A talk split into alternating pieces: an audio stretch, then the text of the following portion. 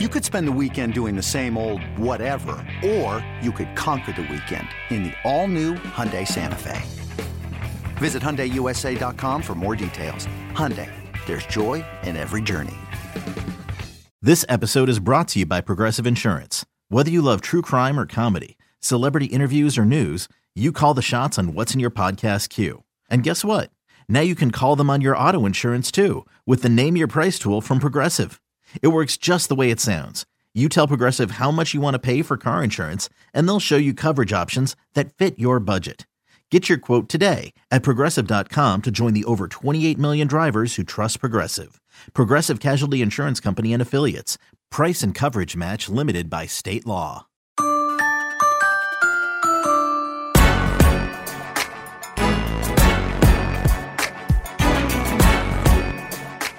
That's right, folks. It's time for With the First Pick, the CBS Sports NFL Draft Podcast. Happy New Year, everybody. This is episode five. I'm CBS Sports Draft analyst Ryan Wilson, and I'm joined by our general manager, Rick Spielman, who has more than 30 years of NFL experience, including a decade as the Vikings general manager. On today's show, we'll talk a little college football playoff uh, reactions to the bowl games and notable performance from, from some of those games. Uh, we're going to do a little segment called Just Good Football Players. We'll do a little news as well. And we'll talk about uh, one of our favorite segments, Rick's picks, drafting Harrison Smith, one of the best safeties in the NFL. He's been doing it for a long time. Uh, but first, remember, you can watch the show on the Pick Six YouTube channel and get the audio version on your favorite podcast platform by searching with the first pick. And since we're new, it would mean the world to us if you could like the video on YouTube.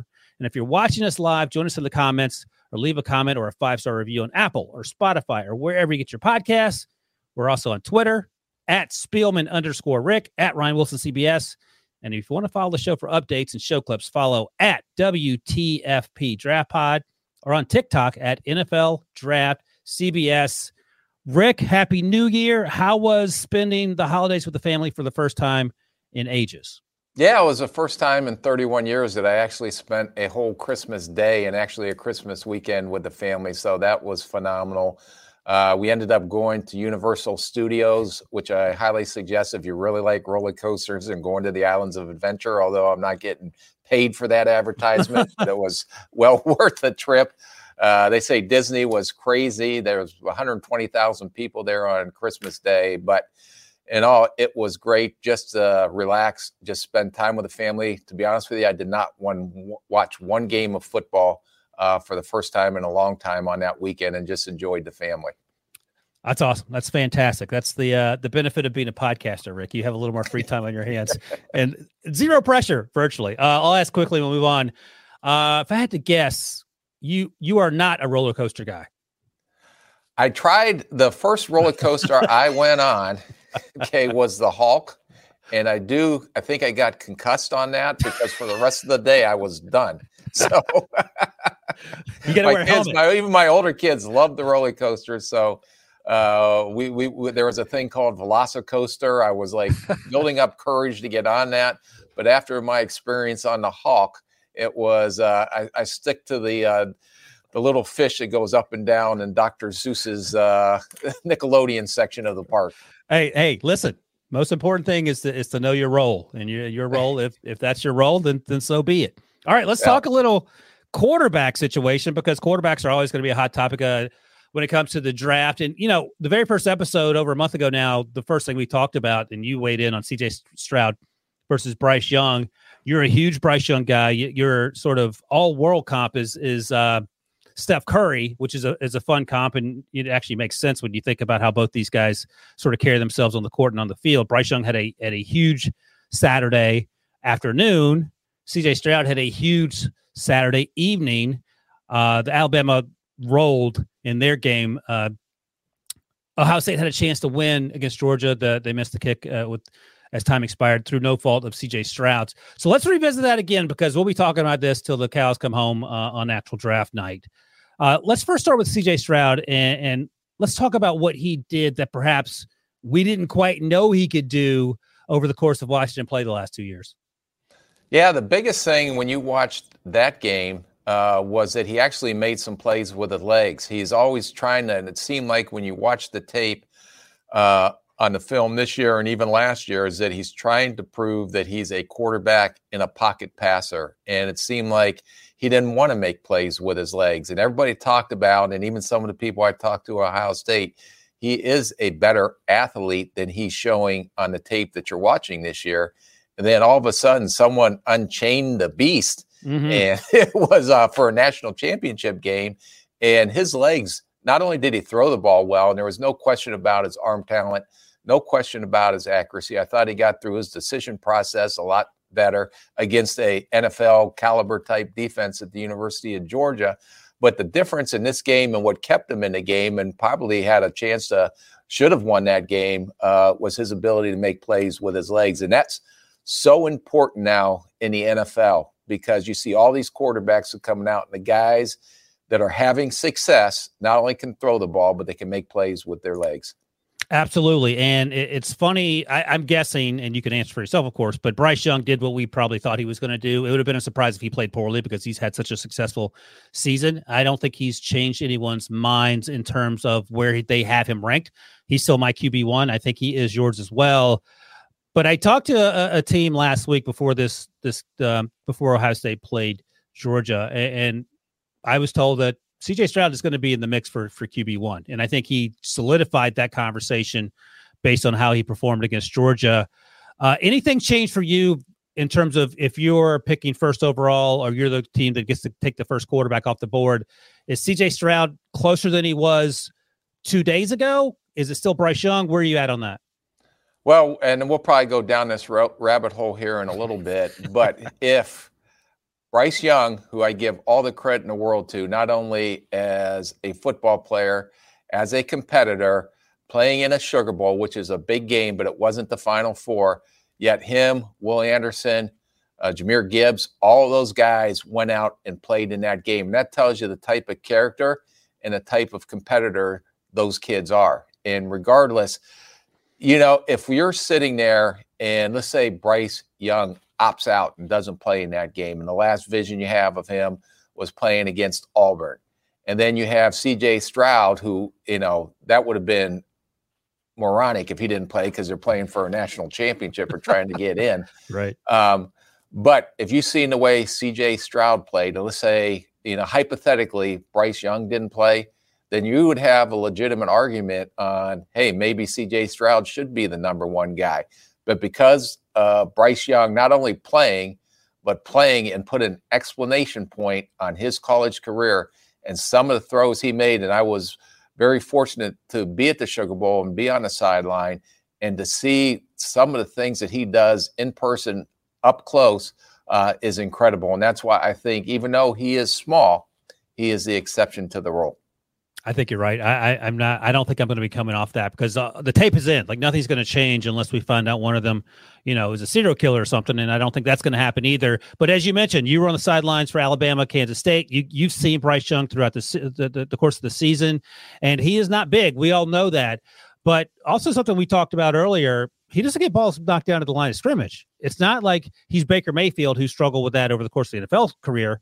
Um, it, it seems like he has an a, innate uh, uh, innate sense, excuse me, of knowing where the lanes are. He moves well inside the pocket. He's not looking to run, but he can if you need him to. And then he throws with more anticipation than anyone in the first round conversation for sure when it comes to these quarterbacks. Yeah, and it's incredible when you sit there and watch this kid and you say that he's small, but his instinct or his ability to slide around in the pocket, his vision shouldn't be a vision of a 5'10, 5'11 quarterback. His ability to find those open windows, his ability to anticipate where his receiver is going to be. There was one throw that, you know, you just you sat in awe. He threw a, a deep ball into the corner of the end zone, I think for his first or second touchdown.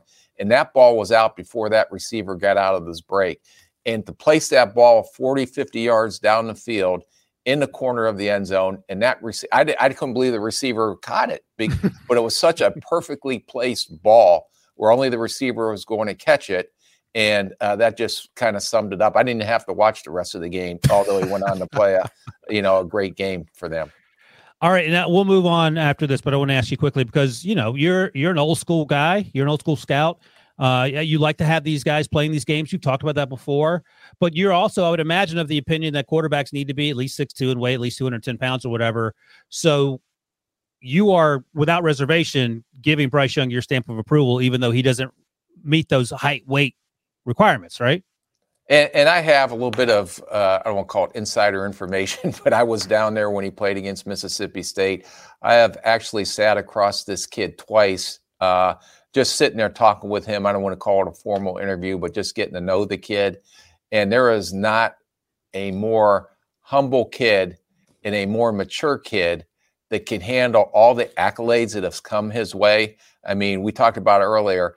There is nothing that is more important to this kid than what he does on that field and how he prepares to go out in the field. So you can take all the Dr. Pepper commercials and everything else that he's doing, and he somehow has a maturity level to separate that from what he has to do on the football field and how he has to get prepared to go out and play like he plays.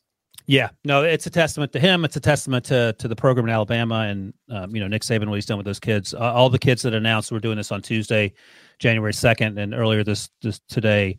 Um, Will Anderson announced uh, along with Bryce Young and of course um, Jahmyr Gibbs, who is also uh, going to be a fun running back to talk about as we get through this process. So let's look at some of the other bowl games, um, the championship, the semifinal games, and we'll start with TCU and, and Michigan.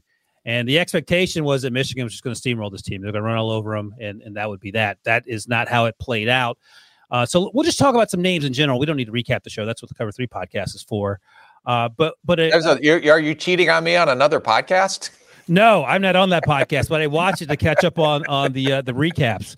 Um, I do cheat on you on the Pick Six podcast, but okay. But, but Rick, you're my first love. So just that's that podcast doesn't mean anything. This is the one that means everything. okay, now we can go on with the show. We got that cleared up. so I want to talk to you specifically about Mazi Smith, who's an interior defensive lineman, and, and, Bruce Feldman for the Athletic, and he works for Fox as well and does a fantastic job. Comes up with a freak list every summer of just these insane athletic uh, football players and the the 40 times the bench press, the squats, all the things they do in the weight room to get your attention. And um, they may eventually one day be a, a, first round pick or just guys to watch as you go through the college football season. Mazi Smith, I think, was number one back in August, and the athleticism is there, and you see it. But for me, and not so much necessarily the the TCU game, just over the course of the season, Rick, it's one of those situations where you have this guy who's a freakish athlete, who's strong, who's quick for his size, all those things, but it doesn't show up consistently on tape. I want to get your thoughts on, on what you think of Mazi Smith, the player, but also if you are in the same, are you thinking the same along same along those same lines as I am, as an evaluator? How does that um, sort of mold your perception of when you want to take this player and what you can do with them once you get them in the building? There, there's no question about the kid's athletic ability, um, but does it translate to the field when you're watching it on tape?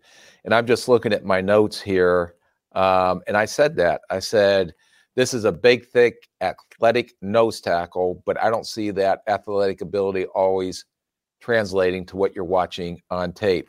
I watched the Iowa game. I specifically said here really struggled in Iowa versus the run, but then you see him flash, get off the ball, change direction like he looks like a linebacker and run down a screen in that same game. Then he go and he'll play with a high pad level. He'll give too much ground versus uh, some of the double teams that he has to take on. Then the next thing you know, he plays with knee bend, jerks some guy, does some phenomenal quick twitch move to find the ball carrier and make the play. So that's what's going to go on in a lot of these draft meetings. You have this guy that has this – if you want to call it, or as you labeled this freak athletic ability for his size, but you don't always see it show up on the tape. And the one thing that I will say in the Ohio State game, you kind of saw what he can potentially be because I thought that was his best game of the year. The question becomes is he an underachiever? Because most of the guys that I've missed on were guys that had this freak athletic ability, mm. but were did not play up to that athletic ability, and it didn't show up every time uh, when you put the tape on. Yeah, I've talked to, to scouts that that cover Michigan, and, and they they just wonder how long do you keep saying this guy it's going to work, and then you only it's when you're talking about maybe a, a top fifty pick or whatever, and then you have to come to the realization that maybe he's not a top 50 pick. And, and for me, last year, that guy was Lael, Lael, um, Marvin Leal, excuse me, of Texas A&M. There's a lot of media buzz that he was a first round pick. And I watched him play and I said, okay, uh, I'm not seeing it. And he ended up going in round three. He's a good football player. He get a lot better, but I, I, think sometimes the media perception isn't the reality uh, among evaluators in the league. And and we'll see how Mazi Smith the pre-draft process goes for him. There's no doubt that he's he's physically has all the tools. It's just a matter of putting it together. Uh, another player who's physically uh, gifted, that's one word for it, and he's starting to put it together consistently when he's healthy is Quentin Johnston, and he had a pretty big game for TCU as well. Um, I'll, I'll, just put this question to you. I'm not sure where you your where where your sort of draft mindset is on on on wide receivers, whether you want a big or, or, small guy just in general. But Quentin Johnston versus Jordan Addison, who is much smaller, obviously, and, and you have a, a need at wide receiver. Uh, is there one guy you prefer to the other based on size, or is it a, a, whole bunch of issues that you have to, to take into account? Well, you know, when you look at Quentin Johnston and what and his size, but as we talked about on an earlier podcast, he moves like a little receiver. He is a freak athlete that can run. But when you see him try to break down, make people miss in space, uh, his ability to drop his weight, getting into and out of his cuts to separate from the DB, that's pretty unique for a big man. So if you got a big man with little man movement skills, that's a pretty unique trend as you go through. So I, he's definitely the number one receiver on my board. I've seen some big receivers that maybe uh, I will call them slow twitched or slower twitched athletes or just straight line speed guy, speed guys. But this guy has it all. And I think as he continues to grow and develop into this league, he has a chance to be a superstar receiver in this league. And he has the most upside out of any of the receivers that that I've evaluated so far as we uh, get into this process. Addison on the other side, to me, and I said this before, he's DeVonta Smith. He's smaller, but he's fast. He's elusive. He can make catches. Uh, he's very competitive with the ball in the air. He's competitive with the ball in his hands after the catch.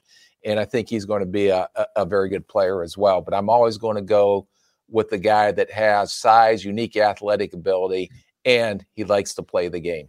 Yeah, Quentin certainly has all those things. And Addison, speaking of which, he is, uh, I think he's injured. He's out of the bowl game for USC, but he has declared for the draft, which is also not a surprise. And he will almost certainly be a first round pick. So let's talk about some players on, on the TCU side. Max Duggan, he'll be at the Senior Bowl, and he's probably one of the toughest quarterbacks in the NFL. Uh, uh, excuse me, in college. Well, he's not in the NFL yet, but he could end up being one of the toughest quarterbacks once he gets to the NFL. But I think in a previous podcast we talked about him briefly, and you like him, likened him a little bit to Trace McSorley. He feels like a, a Taysom Hill type in that he's not a guy you want starting, but he's physically he can offer something in the run game. Uh, I'm a, I'm I want to get your thoughts on this, but I'm guessing he's a day three target, a developmental guy.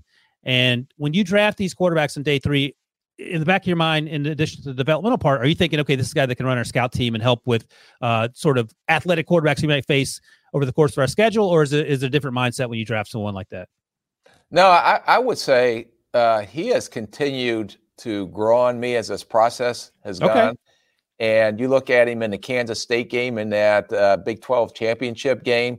I mean, that gives you a pretty good glimpse of who he is as a player. But the one thing that you can't discredit him for is his competitive spirit, his leadership ability, how that team rallies around him. Now, he may not be the most gifted thrower. You know, I watch him and he makes some incredible throws. It's like, wow. And then I see him leading receivers across the middle of the field, and it's like you're watching a movie and you're seeing, I know this is going to be a train wreck. Do I still watch this or do I turn my head? and, then, and then you see the arm talent, and he's got a strong enough arm to make all the throws at the next level here. But then some of the deep throws, he's going to lay up and put too much air under the ball and underthrow some of the receivers. And I likened him to a little bit one of my favorite movies, Major League, just a bit outside on some of the throws when he goes. But then he'll miss a throw, he'll make a mistake. It's like water off of a duck's back. He comes right back in, and the next thing you know, he makes some plays with his legs, and he will battle you till the end, until that final whistle blows. And he's going to give you everything he has. And that's going to appeal to a lot of teams. And I wouldn't be surprised depending on what he does down at the Senior Bowl. And I'm very excited to go down and see how he stacks up against some of these other, I would say, second tier type quarterbacks, um, because you can't discredit what he's done for TCU. And the reason TCU is in the Natty or the national championship game is a lot to do with Max Duggan, who wasn't even starting in the beginning of the year and actually, I believe, was beat out uh, before he came back on the scene again. It's funny you mentioned that because I wanted to bring that up. So, right, he wasn't the starter at the beginning of the year, and he said, I'll be the best backup I can be. And it sounds hokey on some level, but when you're an evaluator, how important is that to hear from a guy that you want leading your team at some point? Well, usually some of those guys will bail and just say, I'll, I'll, ride this thing out and then maybe hit the transfer portal, which seems to be the popular thing to do now since there were 8,000 uh, transfers in the portal this Jeez, year. Crazy. But that tells you that this kid is a competitor. And even though he got beat out, he stuck with the program. He kept believing in himself. And usually, when he got the opportunity to start again, they couldn't get him back off the field. And he is the reason why TCU is in, in, the national championship game right now. Yeah, it's it's a fun story and, and, sort of a reminder that just because you're not a five star or you're not starting at the beginning of the year or the end of the previous year, it doesn't mean your NFL future is dead. It just means uh, sometimes you're not in the right place, and sometimes you don't have the opportunity. When it comes, you have to sort of seize it. And Max Duggan has done that, and then some. Uh, a guy who sees the opportunity in that TCU game on the losing side was wide receiver Ronnie Bell from Michigan. He'll be the Senior Bowl as well. Six catches, 135 yards. And if you just turned on one game this season and watched that, you said, "Oh, Ronnie Bell's a first round pick." Ronnie Bell's not going to be a first round pick. He'll probably go in day three, I would imagine, in part because he's not in the same athletic conversation as Quentin Johnston or Jordan Addison, for example. Uh, but there are things that he may do at Michigan against Big Ten opponents that will he will struggle to do uh, at the next level against NFL defensive backs. But when you see a performance like that, does that sway your opinion at all, or you know who Ronnie Bell is? He just had a good game. I think you have a, a pretty good idea of who he is. So when I broke him down this year, just reading through some of my notes, nothing really special stuck out on a film from a physical standpoint. He's had some durability issues in the past. Uh, the best asset are his hands. He can catch the really catches the ball well, but he looks to me like kind of a one speed receiver upfield in the routes really struggled to separate deep. Most of his production came on underneath and short type and in intermediate throws. He does need some route work, but he does have some quickness into and out of his breaks. He's not an electric playmaker uh, with the ball in his hands after the catch. So I don't want to call him an average Joe because he's better than an average Joe. But what is going to separate him from the rest of those receivers, maybe in that third day, if he goes and runs well at the combine, if uh, that may move him up some, but you always have to go. Not one game does a player make. And it was great to see how he performed. And, and he performed in the bright lights on a national stage and came through for them. Uh, but I think his ceiling is limited because of the lack of top end speed and the lack of the top end athleticism. Yeah, and I don't want to undersell him. You're exactly right. Now, credit to him, he made a lot of tough catch, contested catches down the field in that game to to keep the, that game close. So key point I, contested. That's right, and that could be good if you're a glass half full guy, or it could mean that you're not winning with speed off the off the off the off the snap, which is to your point. Um, fair enough. All right, let's talk about the Ohio State Georgia game, and let, us start with the the biggest matchup in, in my mind: Kelee Ringo versus Marvin Harrison Jr. Oh. And Marvin Harrison Jr. is probably the best player in next year's draft class. That's not a quarterback, and maybe even is a quarterback. I'm sure Caleb Williams would, like a word about that, but he is he's a special player. He would be the first wide receiver taken in this class. He might be a top five pick. Kelee Ringo has routinely been mentioned as cornerback one in this class. And I talked to you about this earlier. If we look back at last year's cornerback, the two guys that went Sauce and, and Derek Stingley Jr., and then a few years before that, we saw Jaycee Horn go nine, and I think Pat Surtain went 10. Kelee Ringo is probably a distant fifth in that group. You, you think that's about right? Yeah, no, I would agree with you there. I think he's behind those guys. Um, I know he has phenomenal size. Uh, he's a good athlete for his size, but when you're stacking all these corners up in the draft, and we're going to talk about this a lot more, Gonzaga or Gonzalez from Oregon, and one of my favorite guys, uh, Porter uh, Jr. from Penn State. Uh, all these guys, you, the litmus test, and the guy you want to watch them is how do they match up against Harrison, and and were they able to shut or at least keep him in somewhat under control? Because I agree, he's probably going to be the best non-quarterback coming out in next year's class uh, if he keeps going the way he's going, and he is a, definitely a difference maker. But you're measuring these corners on how they match up against an elite receiver like that because they're going to face more than one elite hmm. receiver in NFL. They're going to have to face those probably on a weekly basis. The issue I have with Ringo is I didn't think he played up to the same level uh, to match what Harrison did. And Harrison had a big game, and I didn't think Ringo had such a big game. And that was a chance for him to go out there and show that, hey, I am the best. I am the number one corner in this draft. But coming out of watching that game, I don't know if that's the case or not. Now, even like Witherspoon, your uh, your corner from Illinois, who I think is a small, but uh, he's a heck of a football player. Yeah, it's going to be interesting. So, I I think I'm at the point in the conversation, and this is just because of this game, but I've been thinking about it, and as we go through this process of watching all these players, Kelee Ringo is not going to be my cornerback one when it's all said and done. He may not end up being a top 15 pick, and and we'll see how that plays out. Um, but you mentioned your guy Joey Porter Jr. and I charted every every snap he had against Marvin Harrison when they when they played back in the fall. So there are 32 reps Porter versus Harrison. Harrison finished three receptions for 40 yards. Of those three receptions, Porter was playing zone on an over route, and he didn't follow him. So I mean, that's one catch. That's not on on Porter. Another, he's playing 10 yards off, and Stroud hit Harrison on, on a hot route. So, again, it was a 10 yard route. He only got uh, three yards after the catch. That's not necessarily a win by Porter, but it's not a loss. And then Harrison versus press man beat Porter with uh, physicality at the top of the route on a dig, and he made a con- contested catch in tight coverage for 11 yards. Again, that's not the worst case scenario for Joey Porter. If he it, forces Marvin Harrison, the best wide receiver in college football, to make a contested catch on an 11 yard completion that required everything to go right from the snap to the quarterback throw to the route run by, by the receiver.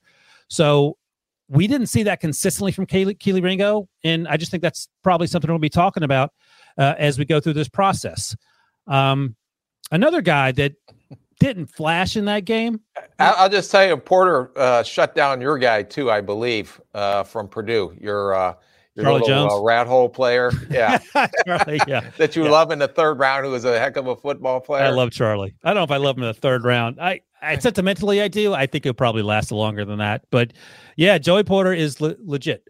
Uh, before I move off of Joey Porter, let me ask you this because this is the one of the not concerns, but one of the things I noted about Joey Porter, and it happens a lot in college because the rules are a little different. What happens when you get a, co- a cornerback who's so physical at the top of the route that he's he would get called for holding on every play in the NFL, and he gets away with it in college. Yeah, that that stuff you're hoping is going to get corrected with coaching because that's why it takes some of these corners. Rarely do you have a Sauce Gardner do what he's doing in his first year, uh, but a lot of these corners aren't going to get away with what they're able to get away with at the college level, and that's a lot of grabbing and a lot of things that happen down the field. And plus, you know, it's only usually a 15 yard penalty, where in the NFL, it's going to be a spot foul uh, wherever you're down. So, all of that to me is technique. I think what separates some of these guys and what you try to find out as you go through the pre draft process is can they locate the ball in the air and do not let the receiver make the catch. So, there are guys that I've seen that, okay, I'm not going to touch the guy they're in perfect position, but yet that receiver goes up and makes a play because they can't find the ball in the air. So what you're trying to do is do a lot of drills, a lot of things, a lot of tape you're going to try to cut up so your coach can see can this guy make a play on a ball in the air when he's in a contested situation or is he in the hip pocket of the receiver and does he have a knack to go and, and, and make a play that was the big question, and I, uh, I don't want to chop uh, jump to another guy, but on yeah, Gonzalez when he left Colorado uh, and and and ended up going to Oregon, and then this year, okay, he all of a sudden I think he had four interceptions, but all of a sudden you see another big corner, uh, but the question on him was his ball instincts and awareness, and you can tell that he really developed that and was much better uh, this year at Oregon than he has been in the past. And you pointed out he could be in the conversation for CB1 too, depending on how this thing plays out. Because again, another big long corner with ball skills. Uh, so let's talk about uh, another player that didn't have his best game, but I don't think it matters in, in the in the draft sense. But Jalen Carter, you didn't hear his name called a lot, just in terms of watching over the broadcast. Any concerns? Anything to worry about there, no. or is just right? You just watch the next game and say, okay, he'll yeah. be back. Yeah, no, but you do see some flashes now. There was a couple of times yeah, when he wanted right. to turn it on, and uh, he went around the uh, Ohio State guards like they were not even they didn't even put a hand on him. So when he wants to turn it on, I don't know if he's if anyone can block him at the collegiate level, and there's going to be a lot of pros that are going to have a hard time blocking him as well. The question may come back to is why is he not doing that every snap, especially mm. in a in a game like uh, what was at stake uh, last Saturday night uh, against Ohio State? So that may come into question. Um, so you're going to try to get those answers as you go through this pre-draft process. You know, we used to try to even cut out. I, we knew all the good that that these players did, but when we brought them in for interviews at the combine, we tried to cut up a lot of their bad plays or plays that they didn't show effort mm. and try to hit them directly. Why are you playing like this? Or when I see this snap, why don't you play like that every time? So those are some of the things that these kids will get challenged with when they're sitting in those interviews uh, because you want to really dig down and try to find out who these kids are. And, you know, the tape doesn't lie. The tape is your resume. And so you're going to show these players some of these clips where maybe they were loafing, maybe they didn't get off the block, then all of a sudden he looks like he's unblockable. Mm-hmm. why aren't you showing not showing that on every snap? Did you ever get any responses when you confronted players with bad tape and, and their response to you made it clear that you didn't it, want to draft this person? It, it was all, uh, you know, rainbows and butterflies when it first came in. The how's your family and blah blah blah. Let's get on this tape, and then all of a sudden you see little beads of sweat starting to come up on this, and then it's, it's kind of start rolling down the side. It's kind of like when uh, Pre- Pete Prisco starts getting with us on some of these drafts, and you start to challenge him he sweats a little bit now where you put him under pressure. Yeah, Pete's Pete's got a lot of catch up work to do too, and he'll he'll uh he was peacocking earlier about he's he's on me about Mac Jones because I was a Mac Jones guy, but we'll see. There's time the jury's still out on Mac Jones. You can't, as you've noted, uh, Rick, you can't give up on a quarterback after a year and a half. Are, are you giving up on uh, Zach Wilson after a year and a half or two? I am. That one, I I, I that I got ah. I got to sell that lemon because I don't think it's uh I don't think that's going to run. Um, well. we'll see. All right, let's talk about uh, another player on the other side of the ball for Ohio State on the defensive side, Zach Harrison, who we ha- haven't talked about yet on this podcast. Uh, he is long. He is 35 plus inch arms, and he looks the part. He passes the eye test, as you like to say. Um, I don't think he's particularly bendy based on what I saw over the course of this season, but he flashed. Talk about flash. He flashed at times um, in that game. And Georgia has some dudes that are going to get drafted. Broderick Jones is one of them. Their, their offensive tackle who's going to go pretty high. Uh, what do you see about Zach Harrison, and what do you think about him overall over the course of the season? You know, when you see a, a, a watch his body type just on tape, it's like that's the first guy you want to jump off the bus with. So you can say, "Here, here's our team," and they right. all look like him coming off the bus. So he's a first team all bus uh, all bus player. what I didn't like about him is I do think he plays hard. Uh, I do think he needs some time to develop, especially with his pass rush moves. But he was one of those guys when I watched tape. Now, I didn't get back to see this game this past weekend, but when I watched tape on him earlier during the season, he was more disruptive than productive. And mm-hmm. what I'd like to see is a little bit less disruption, a little bit more production, especially when he can close and get to the quarterback. And those are some of the things I think technically can be cleaned up. And I do agree with you. What do you want to call it? Bendy or a little stiff through his lower body. Um, those are the things because he's not going to be one of those edge finesse type pass rushers. He's going to have to come off. He's going to have to one arm you. He's going to have to use speed to power to collapse the offensive tackle uh, into the pocket. I don't have any question about the effort he plays with.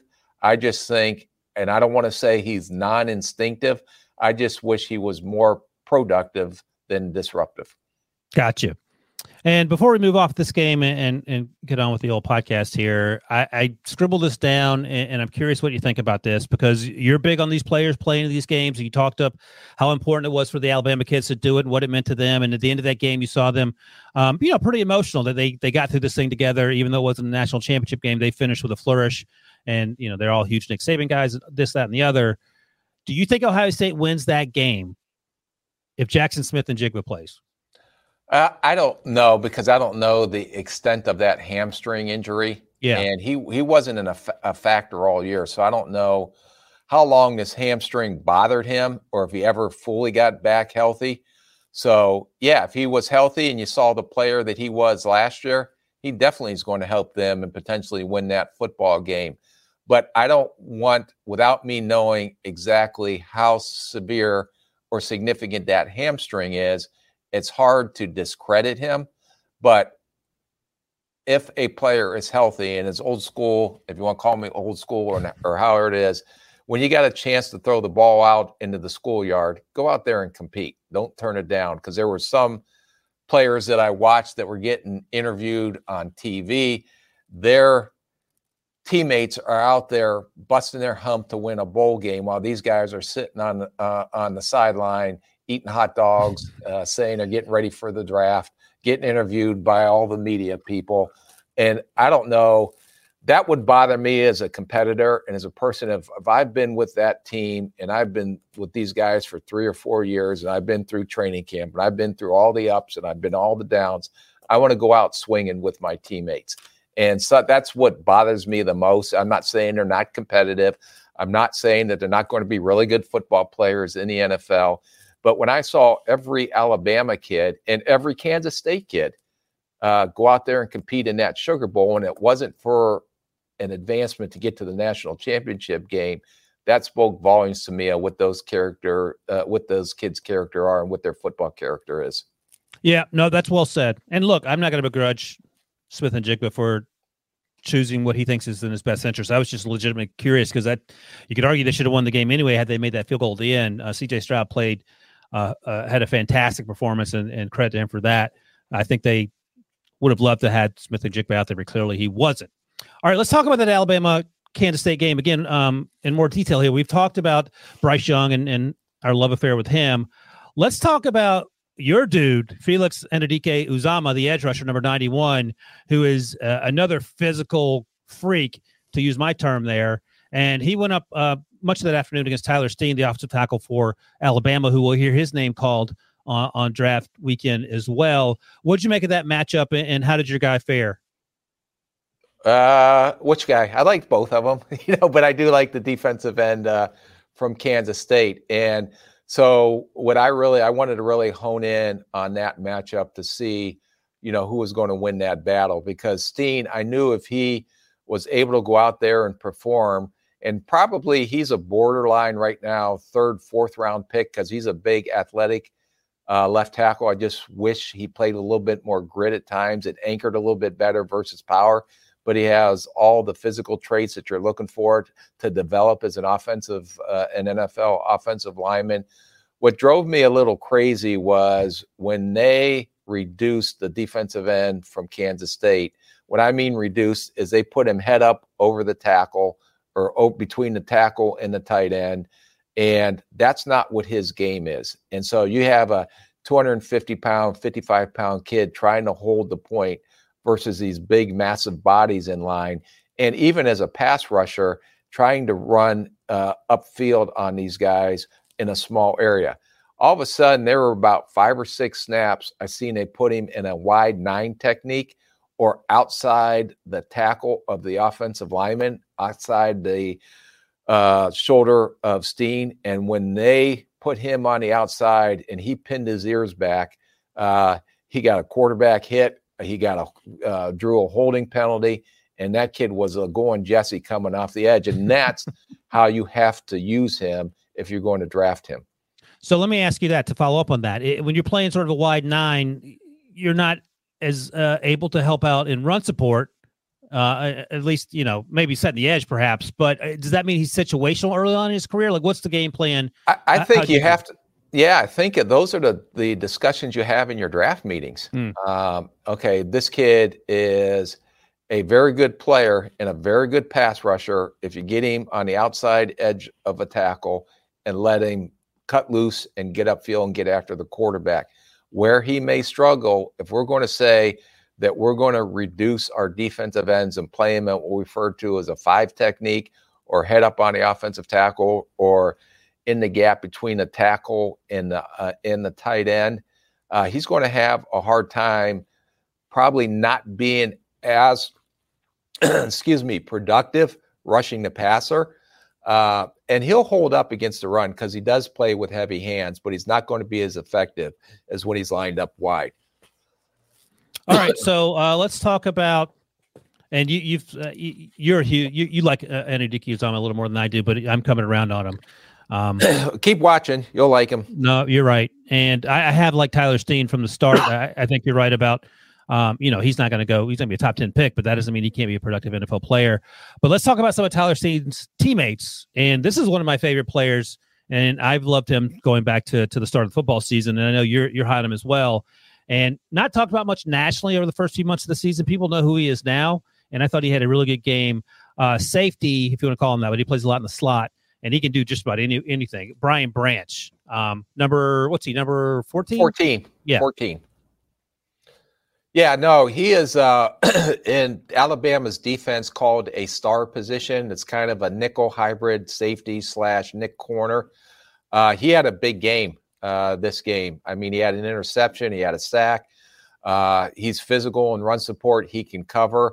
I think where teams are going to have, if he does come out, what the question will be is you never, I think his best position at the NFL is going to be free safety um, but you really never see him play in the deep half of the field. So, what you're guessing is, is he going to be as instinctive of a football player when he's back that deep, and as he is when you see him playing over the slot uh, right now? So those are the questions that will be asked. I think he has all the physical traits and ability to be an excellent free safety, uh, mm. but you really haven't seen it. So that part of the equation you're going to have to project. And his teammate in the secondary, Jordan Battle, had an interception on, on an underthrown wheel route, I believe, in the Kansas State game. Uh, high point of the ball, made a great catch. Uh, he is not the athlete, I don't think, that Brian no. Branch is. And even though he plays much more in the deep uh, half of the field, what what does Jordan Battle give you if you're an NFL team in, in terms of bringing what, do, what does he bring to the secondary? Well, what he brings is his instincts because he may not be as athletic, but he's a well built, well developed kid but he knows and he has a natural awareness of to put himself in position to make plays on the field. So that's what if you want to go into our uh, good football player category that may not be the, you know, going to win the gold medal at the combine this year, mm-hmm. but know how to play the game. That describes Jordan Battle to me. Uh, he's going to get exposed some, I think, in the NFL with the more space he has to play with but what he'll make up for lack of athleticism will be his instinct and his natural feel as a football player. Yep. No, I agree with all that. And, and, I think it's a situation where you could get him, he, he could go on day two, but if you get him even on early day three, that doesn't mean he's not going to play a lot. That doesn't mean he's not going to be productive because I, I'm guessing you would agree. If you're an instinctive player, but not the athlete, you'd rather have that than the high end athlete who's not instinctive. Is that right? Yeah, that, that's what we talked about a little bit earlier is the high end athlete that's not instinctive or not a good football player.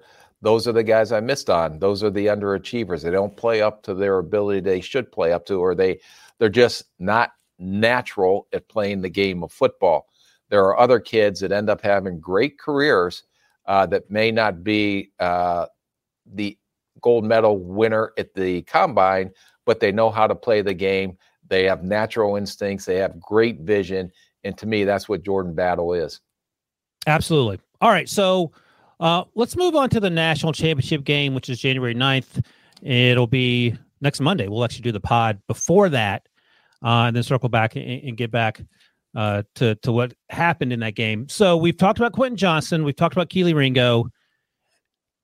We talked about the Kelee Ringo didn't absolutely, you know, have his best performance against Marvin Harrison Jr., which is there's no shame in that, but you would like to have seen it.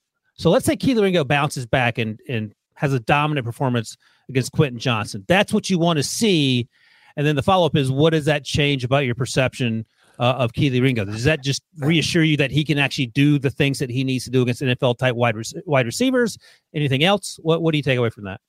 Well, part of the evaluation process is if you did not have a good game, how do you respond the next week when you come out?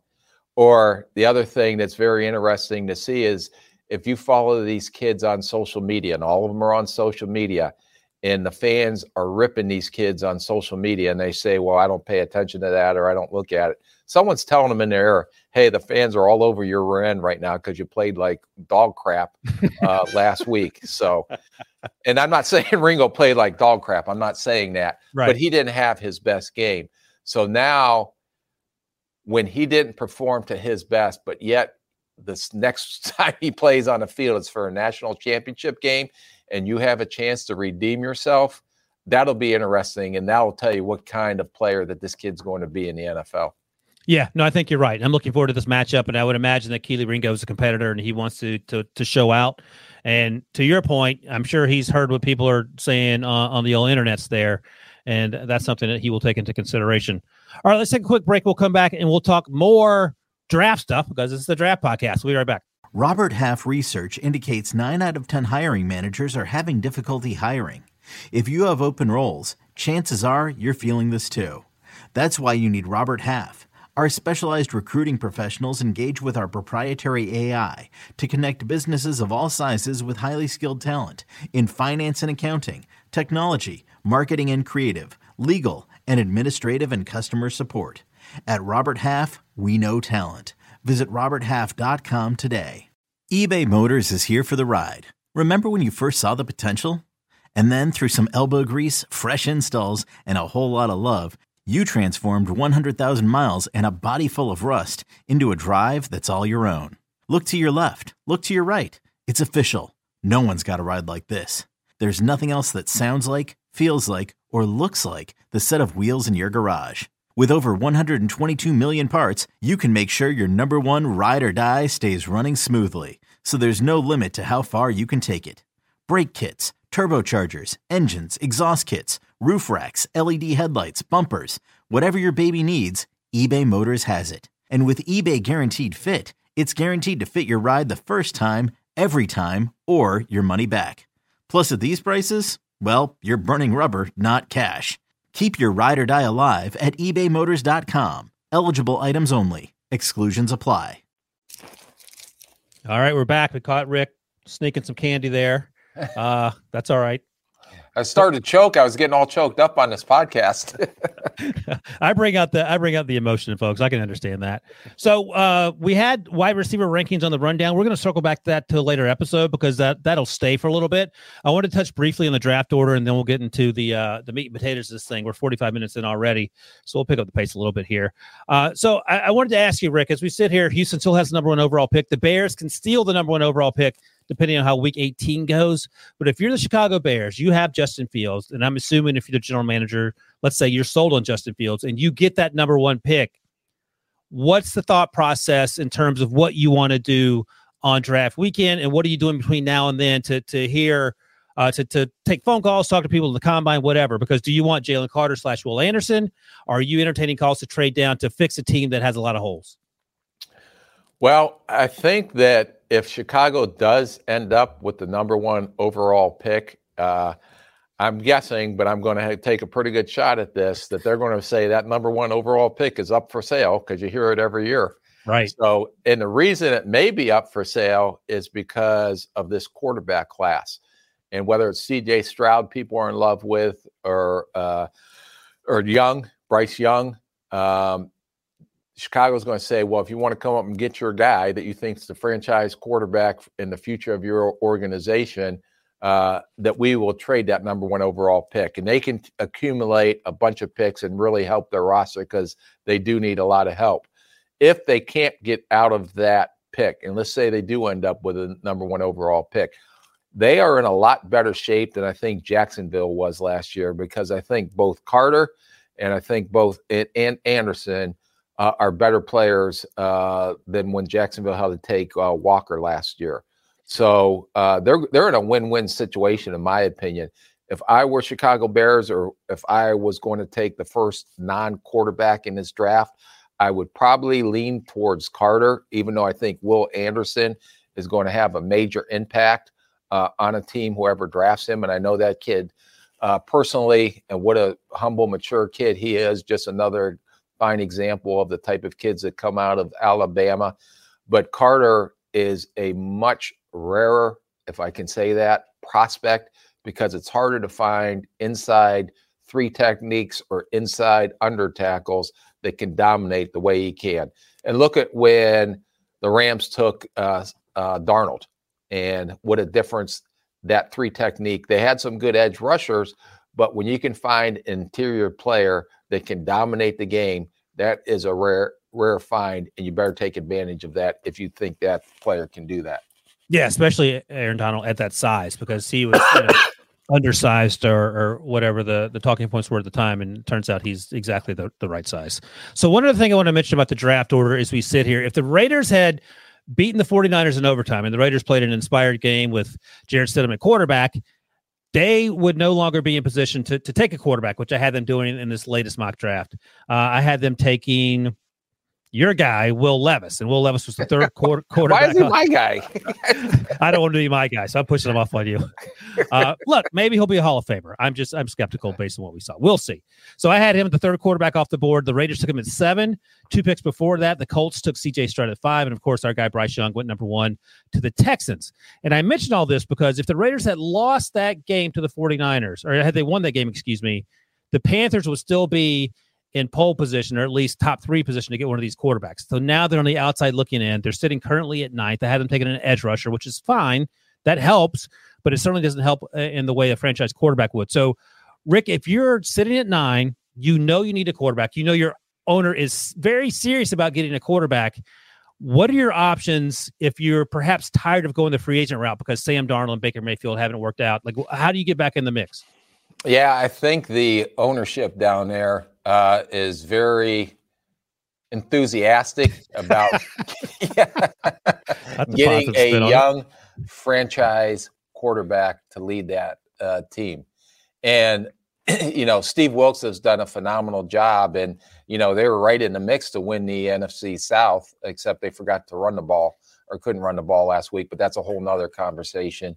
But you're going to have to do everything you can to try to go up and get one of these three quarterbacks, and probably whatever that costs. Uh, and it's going to you're going to have to overpay because teams know that you're coming up not to get a player but to get a quarterback. So that's going to put the price tag a little higher. I mean, you look back at what uh, Chicago gave away when they went up and tried to get Trubisky and how much that mm. cost mm. them. And you can see if you go through the draft history, especially over the last couple years, and someone is locked in on a quarterback and think this is our guy that's going to lead our franchise. I don't care what it costs. We have to go get this player because we may not be in that position again. But Carolina, similar to Indy, now Indy have played horrible and so they're helping themselves actually to try to solve their issue of quarterback. But if I'm the ownership and I'm the general manager down there, whoever the head coach is going to end up becoming, it's I know I better go get one because if I say, well, we'll wait till next year to get one, you may not be around next year. So you better do everything you can. Or I think Carolina will do everything they can to go get a franchise quarterback in this year's draft class any consideration, and, and, scouts that I've talked to are very nervous about Anthony Richardson as a top 15 pick for, the, for many of the reasons we've talked about. Any consideration at nine that you would take Ooh. Anthony Richardson there as quarterback for? well, let's let's see how the uh, rest of this pre-draft process goes. But uh, there was a guy that opted out of a bowl game, if I'm not mistaken. Yeah, and had a chance to maybe go out there and show that, hey, I am the top quarterback, one of the top quarterbacks in this draft. Will Levis opted out. The two guys that are in the uh, pole position right now, as you may want to say, that is uh, the leading the way on the top two quarterbacks both played. So yep. We'll see how the rest of this pre-draft process. But there's no question if you watch him on tape, he is the probably the most gifted athlete with the most gifted arm out of anyone we're talking about. But the inconsistencies and the thing that teams are going to really want to dig in on him is that is he take his craft seriously? Does he put in all the time, all the energy it needs to take uh, that he needs to put in to be a successful NFL quarterback? Or is he just going to go out there just like he kind of did in college, where you didn't see that big a jump from last year to this year? You see the freak stuff that he does, mm-hmm. but his his passing percentage was still, I believe, below sixty percent or right there. I, I don't have the stats in front of me, but does he have those intangibles that it takes for a quarterback to be successful in the NFL besides just the freak physical traits that he possesses? Yeah, he's incredibly raw. And That's one of the things. And the teams I've talked to said he's he's a, a good young man. I don't want to call him kids. I mean, he's you know he's a good half a foot taller than I am, but he's he's a good a good kid. He's a good person. But in terms of the the ability, the, the willingness to work and, and all that stuff, we'll find that as we go through the process. Uh, but yeah, that would be a gamble at nine. It feels like Anthony Richardson, even though the man you watch him play sometimes it just takes your breath away. All right, let's let's turn to a segment now that Rick you actually sort of came up with, uh, perhaps accidentally. Just good football players is what you like to call these guys. Um, and I think it's a it's it's not a backhanded compliment. It, it's a way to appreciate guys who aren't going to run four threes and who aren't going to jump 45 inches and and who aren't physical specimens necessarily, but they're guys you want on your football team. And you know, we talked about Jordan Battle in the sense that he's not going to be the best athlete, but he's an incredibly smart football player and he helps your football team. Uh, you have some guys that you've identified in, in our first edition here of, of JGF. I'm making that part up there. Who, who do you want to go with here? Uh, are we going to get T-shirts made up with that? Yes. right after we get our. Uh, I would just like a podcast T-shirt. I'm going like uh, no sponsorship today, just a plain black T-shirt. Yeah, uh, the, the, wheels are slow uh, when it comes to merch here. We'll we'll get on that though, Rick. yeah, my my three t- guys that I wanted to kind of point out, and the first time, you know, we talked a little bit about this last week, but uh, John Michael Schmitz, the uh, offensive center from Minnesota. And when I watched him on tape, he is just such a mature, savvy, vet type player. And he's big, he's physical, he's very good in pass protection. He can fit in any scheme. He doesn't get a lot of love out there because he's an offensive lineman.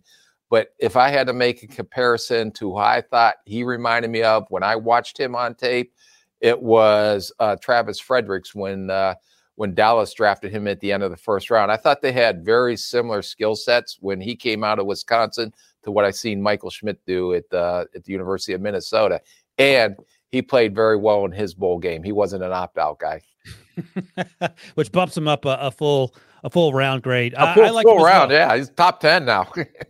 I I liked him as a as a day two guy. Where are you at on that? How do you feel about that? Yeah, no, I think he's a he's a Friday guy. I don't think I think depending on the depth of the first round and all those guys that can rush the passer are going to go. Um, you know, guys that can catch the ball. Uh, It'd be interesting, you know, in those conversations when you're developing your draft board and you're getting into that lower first round, top of the second round. And I'm going to kind of propose this to you: if you have a running back there, which is devalued versus you know, a guy like Michael Schmitz, who I think is a heck of a football player that can anchor your offensive line.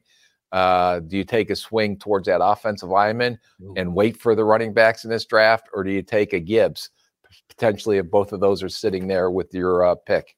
I, I, like that. So I'll I'll I'll switch the tables again. I feel like this is um um, can you answer a question? I mean, I can ask questions too. I can't be all the you, answer. You're exactly guy. right. Yeah. So I, when you were saying that, here's what I was thinking. I was thinking if Roschon Johnson is there and John Michael Schmitz there, I might lean Roschon Johnson, our, our guy from Texas, the running back, who has, as you point out, low mileage. He'll probably be a day two guy. He played behind Bijan Robinson, but he he does some things well, special teams value. And I feel like there there's some other centers in this class that I like that may still be available after John Michael Schmitz goes off the board. But I don't know if there's a, a ton of Roschon Johnsons out there. What do you think about that? Uh, I think there's a ton of good running backs coming out uh, because you can see you can get value on running backs as you go through second round, third round, fourth round. I mean, uh, Pierce, you know, who's playing very well down in Houston, wasn't a top first round pick Uh, the the kid from Florida playing in, with the uh, Commanders right now uh, is playing at a high level. He wasn't a top round pick, so you can find some of these running backs. Although I do love Johnson, the kid, the running back, the, the little mileage kid from Texas, and we talked about him in our last podcast too. But it's hard to find offensive linemen. It's hard to find centers that probably can pay, play guard as well. Yeah. But the intelligence, the savvy, the veteran maturity that he seems to play with week in and week out in the Big Ten against some very good defensive linemen. I don't know if you can pass that by, but you also have to look and see okay, if we don't take a swing at him here, let's say in the second round, we go with your uh, scenario, I'm going to take the running back here.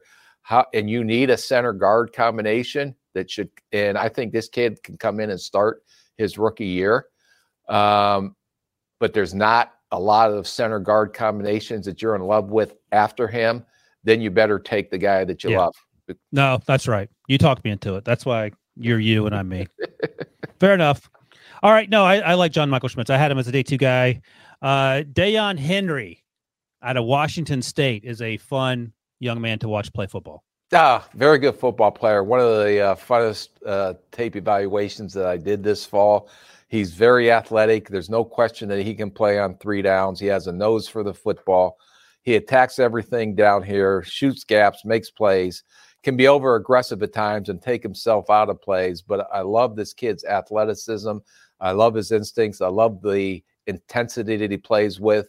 And I know when I'm grading linebackers, uh, you put him as three down linebackers or two down linebackers, and the three down linebackers have a lot more value because this kid, I think, can play in in uh, nickel situations as well. And uh, you know, he reminded me some a little bit of someone who wasn't talked about a lot, but I thought is, was a very good f- football player when he came out of Ohio State. A little bit of like a Pete Werner type. Mm. Was productive, made a lot of plays, not a lot of pub behind his name. But you know, I think uh, he he's been having a, a, great career down in New Orleans. Although I know he's banged up a little bit this year. Yeah, Henley. I called him Henry. His last name's Henley. Um, and Daiyan, the kid we're talking about from Washington State. I'm looking at my notes here. Uh, if defensive linemen keep him clean, he will shoot gaps and blow plays all day long. That seems like a positive. He's not looking to run around blocks. And, and let me ask you about that, just in general. When you see off-ball linebackers do 230ish, 235ish, and they're running around blocks, that has to be a concern for you. But is that something you can work around, or is it the athleticism no, coming into play? All, yeah, all these linebackers running around blocks at the college level. None of them know really how to use their hands to take okay. on blocks at the point, except some of the two gap type guys. And we haven't talked about Sewell from Oregon yet, but I wasn't a probably his biggest fan as the media is making him out to be because I think he's a two down linebacker and he's a heavy handed kid. But this kid also, uh, because of his athleticism, I thought he had an effect on a quarterback when they did blitz him so I think he can affect the game in a lot of different ways, not only with his speed and his sideline to sideline range, but with his athleticism and coverage, uh, his athleticism when they do run him on blitzes to affect the quarterback and disrupt the quarterback's rhythm. So I think this kid is uh, going to be one of those names that you hear, and I think he's going to. It'll be fun to watch him down at the Senior Bowl because I believe he is going down to the Senior Bowl so yep. uh, I can't wait for the Senior Bowl this year because a lot of these kids we're talking about that may not be well recognized names uh, are going to make a name for themselves down at the Senior Bowl. I think this will be one of those kids. I thought you were going to say you couldn't wait for the Senior Bowl because it'll be your first year with me at the Senior Bowl, so that could be oh, also. Yeah, oh yeah, I've been. Uh, I can't sleep at night. I'm so excited to get out there. oh yeah, so that'll be something to look forward to for sure. So I had him as a late day two, early day three guy only because he's he's a little older. Now, if he were 22, I'd probably be like a day a day two guy. Is there any concern about the age? He's a six year senior. Is he under 25? I didn't have his birthday. I only got the six year senior part, so I don't have that yet. I'm guessing he is. Okay. Our age uh, alert was when they turned 25 years old uh, in okay. their rookie year. So if he's under 25, it wouldn't be a concern. Okay. Uh, if he was 25, then that is uh, definitely a little bit of a concern. But I'm with you. I, I love the football player, and uh, I'm looking forward to seeing him as well. All right. Your last guy is edge rusher Thomas Incoom out of Central Michigan, 6'2, 261 ish. and um, he he's also he's a grown man. Yeah, I, I, am kind of anxious to see how tall he is. Okay. Uh, but I don't I don't know if he's six one or if he's six four. I've I've looked at all kind of different estimates out there. We'll find out here in a couple of weeks. But this is a guy that loves to play the game. The way his first step quickness is off the snap. First game I put on was against uh, Oklahoma State, and he had one or two sacks that game. He he chased down the quarterback. He was disruptive in the run game. This guy made plays all over the field. And then I was like, oh God, let me watch him against Penn State because uh, your guy that went back, uh, that was a top five pick, uh, and this kid had some pretty good snaps against. It was a heck of a battle, and uh, you know Olu had his hands full in this game. But I love this kid's motor. I love this kid's energy, and I love this kid's first step quickness because he has a unique ability to get a jump on a snap and beat through and work through the edges of these offensive tackles. And I think he's going to be one of those kids that pop out uh, down at the Senior Bowl as well. And you can speak to this, Rick. I remember Scott Pioli telling me this last year at the Senior Bowl that those uh, one-on-one blocking drills those favor the defense because you know you're not you don't have a guard and a, and a, a center to help you out if you're the tackle. Uh, it's just one-on-one, and if you get beat, it, it looks much worse than it will be in reality. But those things sort of leave impressions uh, on, on, you as you go through the process. And this feels like one of those situations where he could have success in those one-on-one drills. But I think you're exactly right. He's I don't know how tall he is either. I'm looking at my notes here. He's he plays like he with a low center of gravity, so he's sort of hard to to handle in that sense. If you're a big six five six six offensive tackle, and um the the the way the things he was able to do, the way you were talking about it, if Anudike-Uzomah had those uh, skills as a five tech, I feel like he would be almost a complete package because it feels like Incoom plays better, um, not necessarily out wide, although he's lined up as a seven before, but he plays better as a four or five technique. I, I would agree a little bit, but I also think uh, when they do line him up wide, because of his ability to bend and torque his body, he has a real natural feel. And I, again, that's why I want to anxious to see how long his arms are and and how tall this kid is. But once he gains the edge or the outside shoulder of an offensive tackle, he has a great sense of where the quarterback is in the pocket. And the other thing is that he has a burst to finish. And once he gets through that edge, this guy can close on a quarterback regardless of who it is. And, you know, he shows his speed. I mean, I saw in the Oklahoma State game, he's chasing down a quarterback halfway across the field and ran him down so this kid is uh, this kid will be fun to watch as we uh, as we get down there. All right, those are your three guys. Just good football players. They're not guys. They're just good football players. Do you uh, have any three guys that are just good football players? They they are. We'll see if they're as good as your guys. We'll have to match them up. Uh, this might be a part of the, the one dollar bet. Who goes first among these two? We get that. We get that running list by the way. Debo's got that list going. So uh, we'll see how that plays out as we get through this process here. My first guy is Calijah Kancey, the defensive lineman out of Pitt. He's listed, and we'll find out, he's listed six feet even at 275. So he's a little light for an interior guy. Uh, played a lot of three tech, did some zero and one tech as well. Sometimes they kick him out wide at five tech, but not very often. Um, my overall note was he has a lethal swim move at the snap, and when paired with his twitchiness, makes him almost impossible to stop through the A gap. Um, but the question is, can he play at 275 at the next level? And that's more of a question for for for you than for me. But uh, it's one of those guys where you don't have any expectations going in, and, and they keep flashing, and you're like, okay, this is fun. Uh, I don't know if it, it, you know, he's listed at only 275, 280. He looks about like that on tape. He can sometimes um, try to get around blocks to make plays instead of taking on the offensive lineman. Uh, was one of the issues, and um, if he doesn't win with twitch off the snap, he can struggle sometimes uh, to get home if those bigger offensive linemen lock up on him. But the motor's there. Um, the, the, he feels like a, a, guy who absolutely loves playing football. And when you have that twitch and he's able to be so disruptive between the A gaps, that gets your attention. But but I'll ask you just in general, 60275, what are you thinking about when you're talking about a, a zero to three tech? Yeah, this was a kid that I was actually very excited to go watch uh, when Pitt came down and played Miami. And then I lost my excitement and enthusiasm when he didn't play because he was oh, hurt. I didn't know that. So just note to self as you sit there and finalize this. but I did I did love the kid's energy that he plays with, but he has to be in the right scheme and he'll probably yeah. be a situational type guy, maybe give you some inside pass rush because of his twitch. But if you think you're going to line this guy up inside and you're going to he's going to take on double teams, he's going to take on combo blocks, he's going to get mashed up at the yeah. NFL. So if you're drafting this kid, you better like small defensive linemen because it's a big man's game up there uh, and he's probably going to be a situational guy if he's anything at all. But I struggle with guys this size that you're going to say he's going to come in, he's going to play 60 snaps for you. He's going to do, he's not. And he right. better not be in a scheme that doesn't fit what he does best. And that's just getting up the field and try to disrupt and make and get penetration off the snap. Because if you're going to ask him to sit there and hold the point and keep the guard in the center or whatever combination blocks he's going to have to face. So the linebacker, he's going to, you know, so the linebackers can make plays. He's the one that's going to be end up blocking the linebackers because he's going to be knocked off five yards off the ball.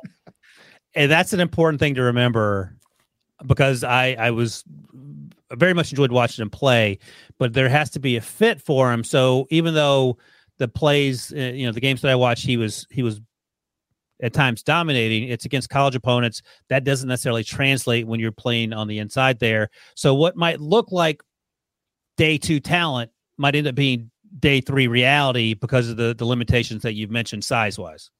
Correct. Yeah. And and you know, I would uh not that they played against them, but my my uh good, just good football player. I would put uh, I would put my money on uh, Michael Schmitz if he had to sit here and block right. this kid one on one all day. Right. No, and that's a fair point. And, and, that's it's always important not to think about these kids in a vacuum, but in terms of how they may actually look once they get on the field. All right. this guy scouting. Just yeah. Uh, note to self. right.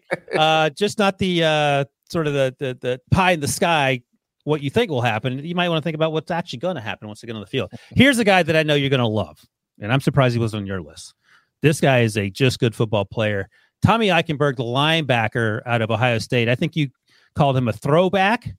And yep. I feel like that's the highest compliment you can play this pay this young man. Again, he ain't gonna run a four three or four four. He's he's not like um like my guy Ryan Shazier coming out of Ohio State, who was a track star. It felt like um, different body type, everything.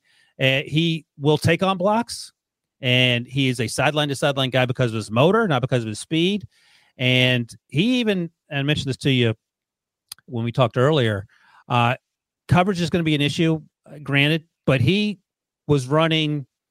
He got beat in the middle of the field in cover two. I think he was running the playing the, the, the middle linebacker role, and he got beat down the seam there by a, a track star, one of the Georgia wide receivers. Um, but he didn't get beat by three steps. He only got beat by half a step, which led me to believe that was better than I thought in terms of the, the athletic the athletic limitations. But Tommy Eichenberg is a guy who's going to come in and play special teams. Uh, he can play situationally. He's probably going to be like your two down guy that you were talking about, and, and uh, probably a good locker room guy based on, on the on the, the way he work. He seems the the rapport he has with his teammates and the way he carries himself on the field. And, and probably he's going to be one making all the calls and adjustment because he's a smart football player too. And I agree. He play. He is just a throwback football player. And I, you know, I, I always kidded my brother uh, too because he couldn't run and he couldn't test well either.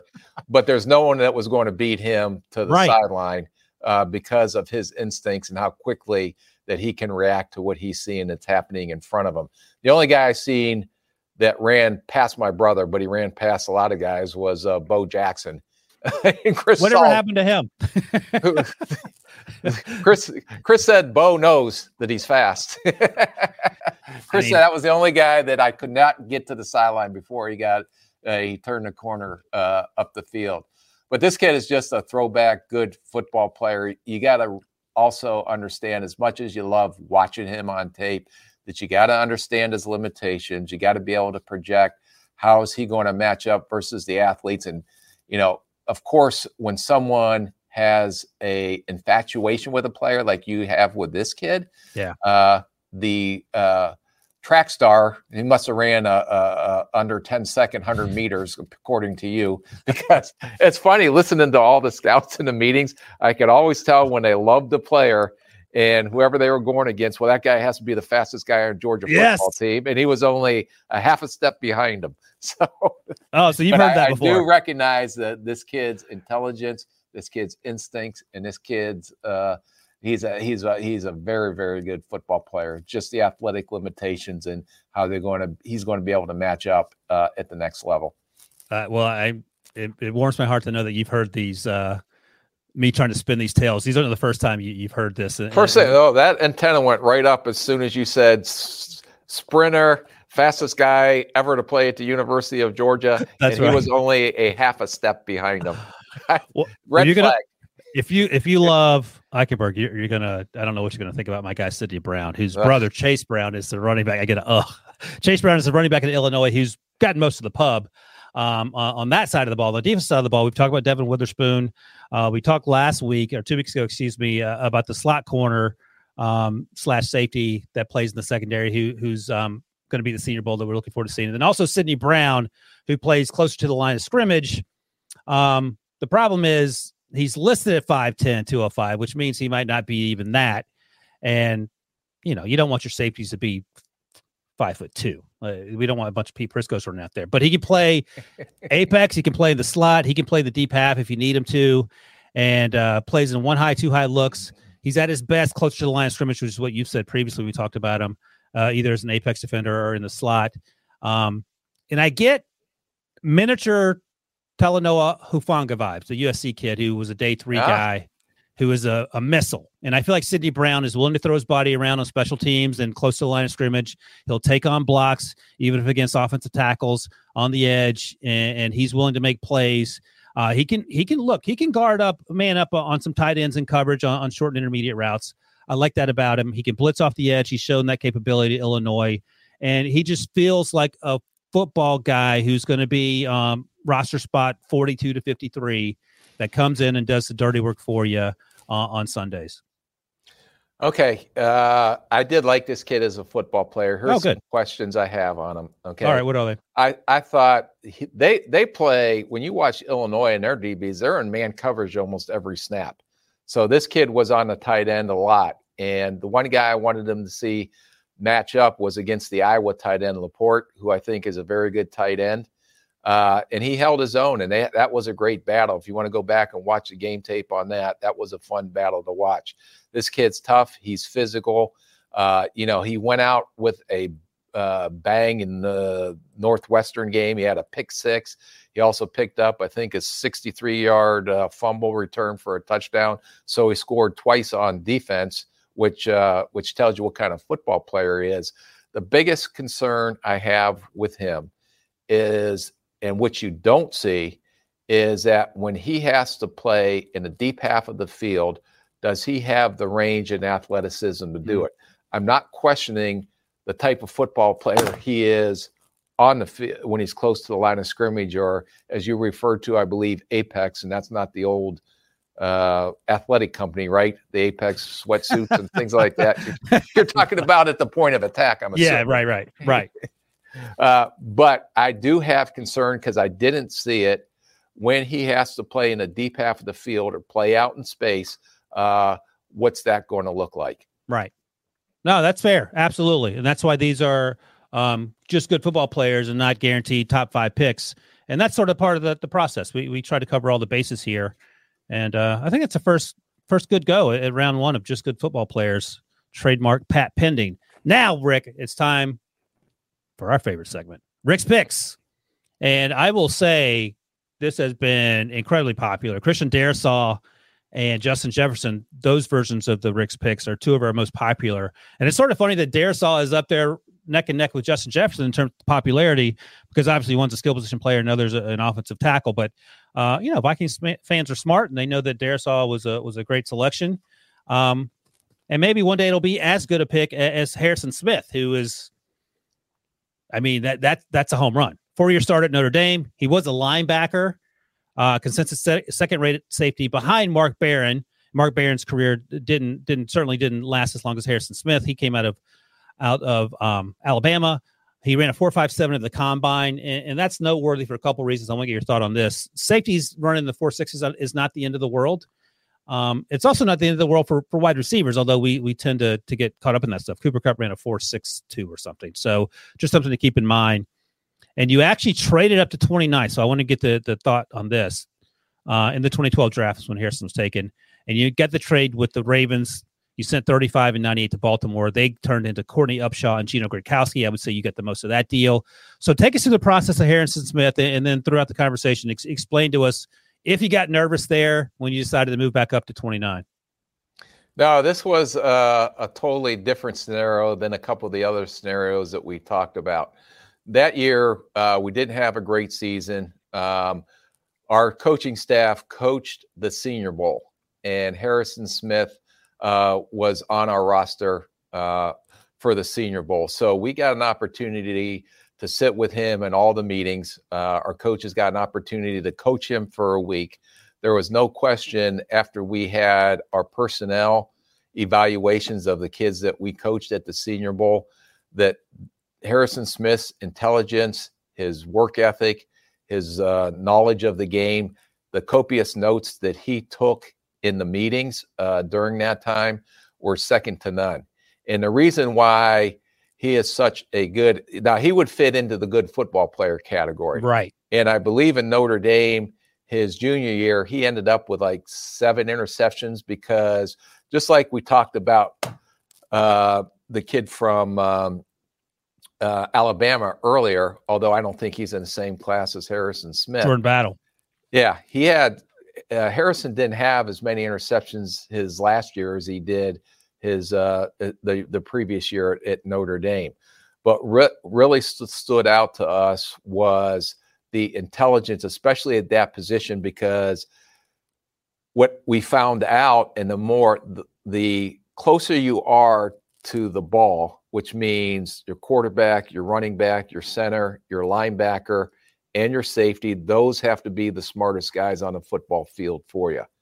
And Harrison was doing all the checks, even though you could only play cover one and I believe cover three in the Senior Bowl. Mm-hmm. But when we were doing some things with him in our scheme, uh, he was making all the checks, all the calls uh, that we would expect him to make uh, if we did end up drafting him.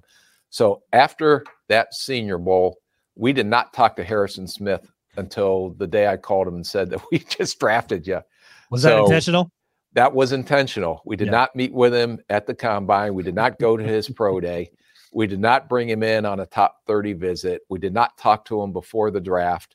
Uh, the only contact I think we had with him was our scouts call all the prospects and make sure we have the right phone number for them on draft day. And then when we got into the draft, uh, we knew we were going to have to move up to get him because we felt that strongly about him and how he would fit in our scheme. And so we end up moving up, picking him in the first round. When I called Harrison Smith, and actually talked to him, I don't think he expected us. I think he was under the impression that we didn't like him at all after the Senior Bowl because we never said another word to him until we ended up trading up and going to get him. But that's what you that's what you wanted to happen because he could be. And Patrick Mahomes has talked about this. I think he talked about it on, on the Jason Kelce Travis Kelce podcast about how he actually called Matt Nagy when he was with Kansas City and said, "Hey, I think some team." That's uh, ahead of the Chiefs is going to draft me because they had de- de- developed a relationship through the draft process. And I'm pretty sure the Chiefs traded up to get Patrick Mahomes that year. They did. Right. So there was some conversation, and teams knew that the Chiefs liked Patrick Mahomes, and it worked out well for them, obviously. But, you know, if, if Harrison Smith had said to another team, Team X, hey, by the way, the Vikings have been talking to me for the last three months, that may have had an impact. Yeah, and the one thing that uh, usually when we're interviewing these kids or we bring them in on the top 30, it's like, where where other teams have you visited? Or, you know, we had all of our uh, interns are now what you refer to as associates in the building. Their job was to basically read through all the clips every day to try to track where all these players were going on their top 30 visits or trying to find out, you know, uh, in the media, these kids will talk about well who they met with at the combine.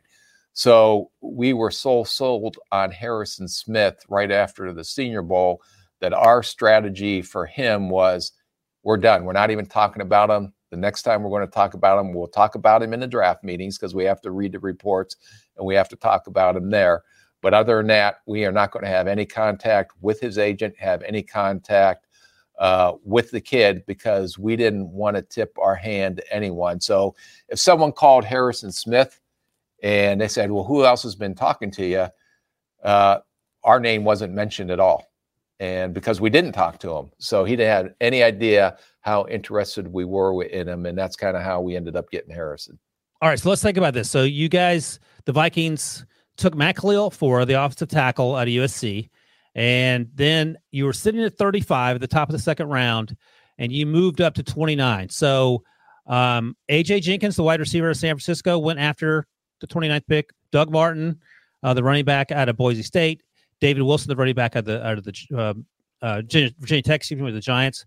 Brian Quick, the wide receiver. Coby Fleener, the tight end, and then Courtney Upshaw, who we just mentioned, went at 35. So obviously, you were concerned about someone coming up and getting Harrison Smith. Was there a, a backup plan? Had you stayed put at 35 and Harrison had been off the board? Do you remember what that was? Or was Harrison going to be the guy? No, Harrison was going to be the guy. We just were so sold on him and thought that he was such a unique prospect because of the intelligence and how important that is at the safety position that we were going to do what we had to do to trade up to get him and to get him in the first round also was important for us as well because of that fifth year option. That's it. Okay, that's right. That's a great point. Typically we talk about that with with quarterbacks, but it also it works for every position and, and in Harrison Smith's case um, that was it turns out to be that that, that was a layup. You, you crushed that one. Uh, you've crushed a lot of these uh, Rick's picks. Yeah, is, yeah. Uh, picked any of the Rick's bad picks yet. I'm sure we'll get into a segment of that too. Until season four, we have so many good picks to get through. So, so we're we're crushing it right now. All right, that is it. We ran a little long today. We didn't have a um, podcast last week, so we went a few minutes long. That's okay. Um, Rick, as always, thank you. That's a wrap on episode five. Remember to subscribe to the podcast, leave a five star review, give us a thumbs up on YouTube. And if you enjoyed it, tell a friend. If you hated it, tell an enemy. Either way, just tell somebody. Rick, good talking to you. And uh, we'll chat next week. Yeah, as Pete Prisco says, you can't wish anyone happy New Year because it's New Year's is over now. So the day after New Year's, you can't say that. So he, he, Pete is is is a grumpy Gus. Let's just leave it. All right, guys. See you next week.